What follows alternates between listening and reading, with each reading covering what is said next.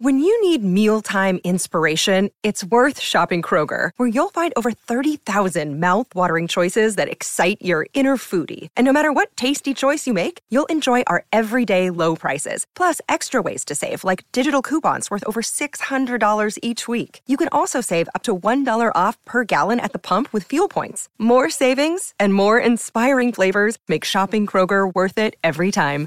Kroger, fresh for everyone. Fuel restrictions apply.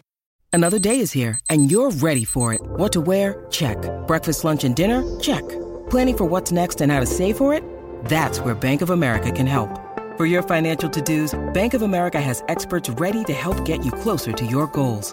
Get started at one of our local financial centers or 24-7 in our mobile banking app. Find a location near you at bankofamerica.com slash talk to us. What would you like the power to do?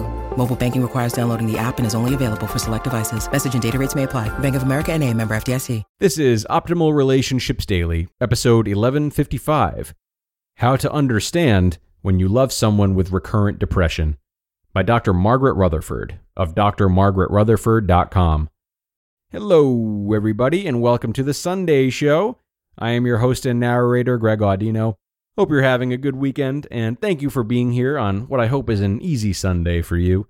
We've got one of my favorite writers on tap today, Dr. Margaret Rutherford. She'll be speaking about how partners can work together when one has recurrent depression.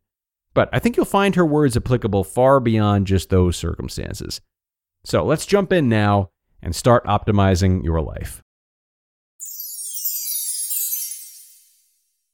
How to Understand When You Love Someone with Recurrent Depression by Dr. Margaret Rutherford of drmargaretrutherford.com. Patricia brought her husband Dan into therapy a couple of years ago. She said, Can you try to help him understand what it feels like to have depression? He thinks I could stop the cycle if I was more positive or exercised more. Patricia worked at a huge church where she helped run their children's Sunday school and daycare programs. She was an active, fun loving mother and grandmother whose basement looked like an art studio, with her grandchildren's projects displayed all over the place. She laughed a lot, and her giggle was so infectious you'd find yourself smiling and laughing along with her. Weight had always been an issue for her, but a bariatric surgery helped her, and she headed out early every morning to work out.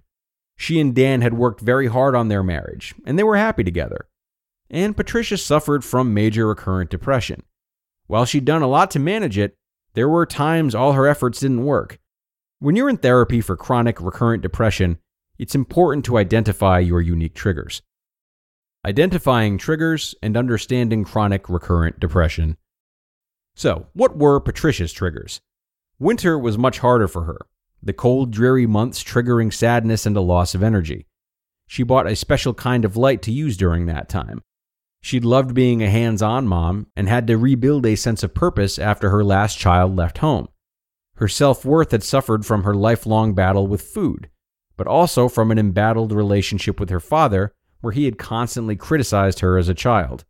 She was insecure around others, and a lot of our work focused on building a sense of competence.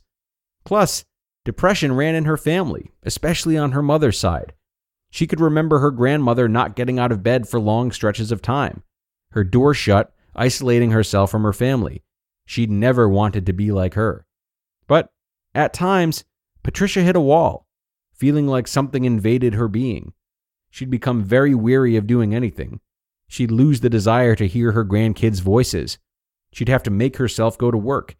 Then she'd come home and want to sleep, intrusive thoughts of hurting herself crowding her mind. She hated losing control of her life. Dan didn't understand. He couldn't see that anything had changed, and Patricia couldn't always explain it herself. Sometimes years would go by without any major issues. How can people, especially people who love you, understand this cycle and the frustration that goes along with it? How can they empathize with something they don't experience? How could Dan have compassion for the lack of control Patricia felt from time to time? How to develop empathy. A story. So I made up a story I wanted Dan to imagine what it would be like to be Patricia.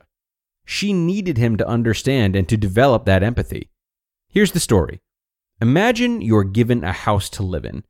The floors are covered with beautiful carpets from around the world. When you walk around living your busy life, you enjoy it. You get to know its nooks and crannies. But there's a trick to this house. Every now and then, the powers that be dig a hole in the floor somewhere, a hole just big enough for you to fall through.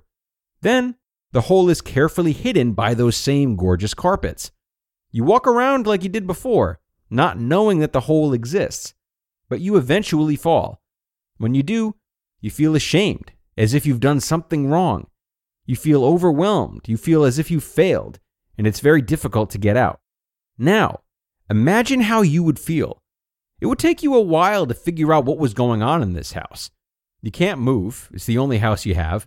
You can't get rid of the carpets, they came along with the house. How would you live without fear of falling? Your steps would be cautious, your ability to enjoy and feel free diminished. With enough time, you'd begin to feel safer.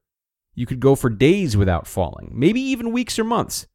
So you go on living, distracted from the potential of falling in a hole, until the day you do. That's how it feels for someone with recurrent depression. They have to live their life knowing that they might not see the depression, the fall, that's about to happen. You learn you can get out, but you can't always know what's waiting for you. It's your house, it's what you've been given. There are beautiful things about it, but there are pitfalls and struggles that aren't always under your control. Patricia's eyes filled with tears. Dan looked at her. I'm sorry. Now I get it. I'd be paralyzed. People with recurrent depression can learn to live with it, to manage it. They can watch for signs or triggers. They can sit under light boxes, eat well, exercise, meditate, connect with others, take medication if needed, and get enough sleep. Very good habits for all of us, but especially those with depression. Yet, absolute control doesn't exist. How can you help? If you love someone who experiences chronic recurrent depression, you can help. You can do your best to understand. You can listen. You can acknowledge that their depression isn't a choice. You can help by not judging and by giving them the respectful message that you know they're trying. You can help by supporting them to receive the treatment they need. With their agreement, you can help them watch for telltale signs or triggers. You can do this with kindness, not criticism. You can help. But remember, sometimes they can't see the hole, nor can you. You just listened to the post titled, how to Understand When You Love Someone with Recurrent Depression by Dr. Margaret Rutherford of drmargaretrutherford.com. And such a beautiful piece from Dr. Margaret today. Very, very thankful for that one. And I think it's so important to realize the practices she recommends at the end and the fact that they extend far beyond recurrent depression. If there's any part of your partner's life that they struggle with, yet you feel like you have clear answers to, turn your focus towards understanding them first and really getting to the bottom of where they're coming from and what limits their feeling that you aren't. Relationships aren't so much about fixing obstacles for your partner as they are about overcoming them together, right? Your partner will always feel more heard and respected if they see you taking the time to learn about their struggles and going on the journey with them rather than only trying to solve them. And if you can't help but to solve instead of listen, then at least ask yourself why that might be. What part of you doesn't feel safe if problems aren't being solved immediately? And why might that be? Whatever it is, don't you hope your partner is there with you on that journey and not just telling you to suck it up? It comes full circle, people. It always does. That's it for me, though, team. Thanks so much for being here, as always. I hope you liked this post as much as I did. More of where that came from, though. Be sure to come on back tomorrow for the Monday show where I will have another post to help you with your relationships and where your optimal life awaits.